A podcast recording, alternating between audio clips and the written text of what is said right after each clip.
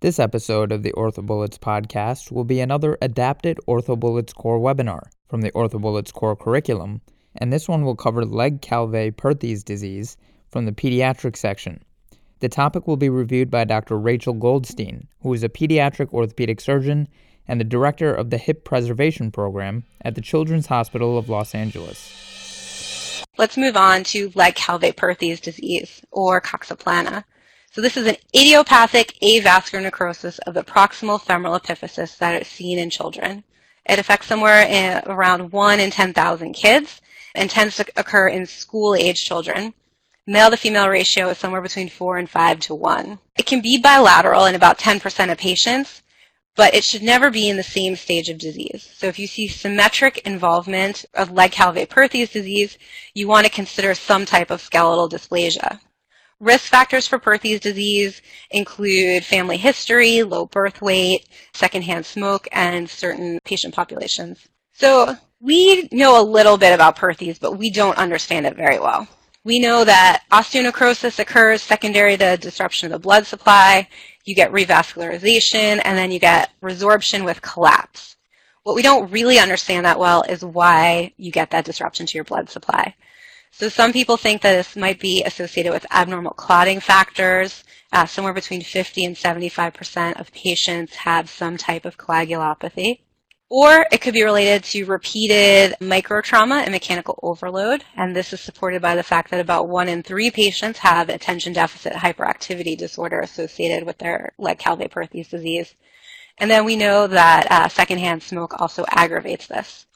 So we don't know what to make of all these things.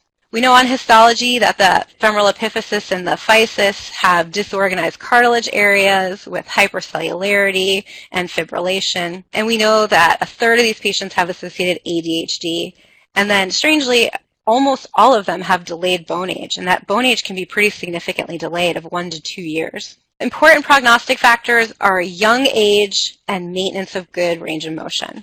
There are some less important prognostic factors, including patient weight and duration to healing, but most important are young age and maintenance of range of motion. Long-term studies show that most of these patients do well until their fifth or sixth decade of life, and then about 50% of them need hip replacement secondary to asphericity of the femoral head.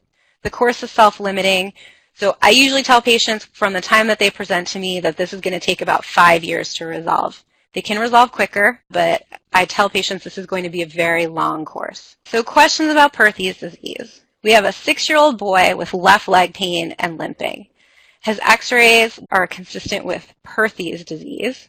And this question is asking you to identify that the lateral pillar classification is done during fragmentation stage and that it typically takes about six months from onset of symptoms until fragmentation appears.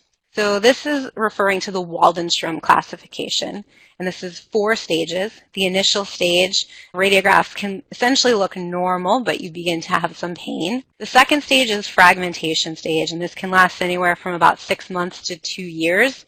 This is when symptoms are most prevalent, and this is when we typically will use the lateral pillar classification. Reossification is when things start to heal, and this can last up to about 18 months. And then healing or remodeling can occur all the way through skeletal maturity. Now, the lateral pillar classification is the classification system that we use to help us guide treatment. It's based on the height of the lateral pillar relative to the central portion of the femoral head. This provides us with the most diagnostic information. So lateral pillar A, your lateral pillar maintains the same height. These patients tend to have very good outcomes. Lateral pillar B, you have about 50% of the height, and these patients, if they're young, have good outcomes. If they're older, poorer outcomes. Uh, BC border is a group that was introduced later, and this is patients who are narrowed or poorly ossified at approximately 50% of the height. And then lateral pillar C, you have less than 50% of your height maintained, and these patients do poorly regardless. So the next classification system is the Catterall classification, and this is based on the degree of head involvement. At-risk signs, so more at-risk signs means more severe disease. So Catterall classification, group one involves only the anterior epiphysis. Group two, uh, anterior epiphysis in the central portion. Group 3, only a small part of the epiphysis is not involved, and Group 4 is total head involvement. There are so many classification systems in Perthes disease, and this just speaks to how much we're trying to understand Perthes and don't really. The Stulberg classification is useful in skeletally mature patients, and it speaks to the congruency between the femoral head and the acetabulum. The lower the Stulberg classification, the better long-term outcomes patients have. These patients tend to present with an insidious onset of a painless limp, and they can intermittently complain of hip, knee, or groin, or thigh pain. These patients often look like a transient synovitis at initial presentation, but they fail to have resolution of their symptoms. These patients show loss of range of motion, specifically internal rotation and abduction, and they can have all types of gait disturbances, but most commonly we see a Trendelenburg type gait. These patients all need x-rays, and this is critical in diagnosis and prognosis. So early findings are medial joint space widening, and you can see a crescent sign, and this represents subchondral fracture. Bone scan, this is more of historical significance, but decreased uptake can show cold lesion and can help provide information on femoral head involvement. More commonly now, we're using MRI, this allows us for early diagnosis, and MR perfusion type protocols can show us the amount of head involvement. Arthrogram, this gives us dynamic information about the fit between the femoral head and the acetabulum. Just a word on differential diagnosis. Transient synovitis is always high on the list. You have to rule out infectious etiologies for this. Patients who are in same stage disease, you want to consider an epiphyseal dysplasia. African Americans very, very rarely get Legg-Calvé-Perthes disease, and so you want to consider sickle cell disease in those patients. Uh, you can also see Gaucher hypothyroidism and Meyer's dysplasia. The goal of the treatment with Perthes disease is to contain the hip. You want the ball to stay in the socket. That'll restore your range of motion and decrease your symptoms. So some patients can be managed with observation and activity restrictions, and these patients are generally the younger patients with less involvement. You want to protect their weight bearing and try to keep the femoral head well maintained and maintain range of motion. Bracing and casting haven't generally been found to be very beneficial for most people. And about 60% of these patients, if properly selected, don't require surgery throughout their course. So we have a nine-year-old male. So he's on the older side for Perthes disease, and he's had six months of symptoms. He has near full range of motion. X-rays demonstrate a lateral pillar B in fragmentation stage. So how would we treat that? So lateral pillar B, who's over eight years old, these are patients who need surgical intervention. There's a lot of controversy over exactly what, but we do know that these patients do better with surgical intervention. For surgical interventions, we can consider femoral and or pelvic osteotomies. We want to do this in patients over eight especially those who are more involved, who have more collapse.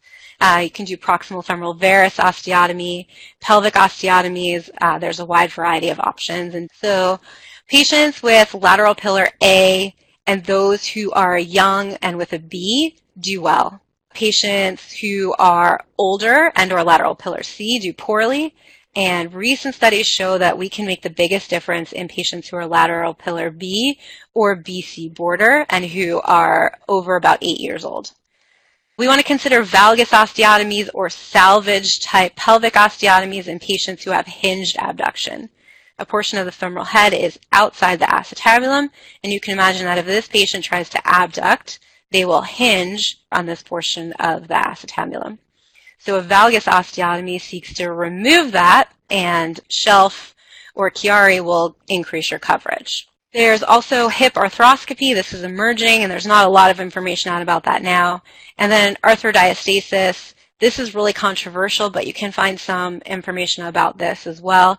Um, and the thought is that if you can distract the hip with an external fixation type device, that you'll be able to allow the femoral head to remodel into a shape that is more functional. So VDROs are considered in early stages of Perthes disease, patient who had a proximal femoral osteotomy when he was a lateral pillar B, um, and the goal is to reposition the femoral head inside the acetabulum. These patients can have complications. They are most likely going to have some femoral head deformity, including coxa magna or plana. And the most important prognostic factor like we mentioned earlier, is Stulberg classification. So how the femoral head and the acetabulum fit together. Uh, you can also have premature physeal arrest in these patients, which can lead to trochanteric overgrowth, short neck, coxa breva, and they can have a limb length discrepancy. You can have loose fragments and degenerative arthritis. Patients who have a asphericity of the femoral head and they uh, have an acetabulum that doesn't fit well with the femoral head, Stulberg 3, 4s, and 5s, these have much higher rates of degenerative arthritis and oftentimes will require total hip arthroplasty. That's all for this review on Legg-Calvé-Perthes disease. If you would like access to the full video version of these core webinars, sign up for the OrthoBullets core curriculum today. There will be a link in the show notes for anyone who is interested. Look out for questions related to this topic on this weekend's question session, and hopefully, this episode will have prepared you for that review. Thanks so much for listening. This is the OrthoBullets podcast, a daily audio review session by OrthoBullets, the free learning and collaboration community for orthopedic surgery education. See you all tomorrow.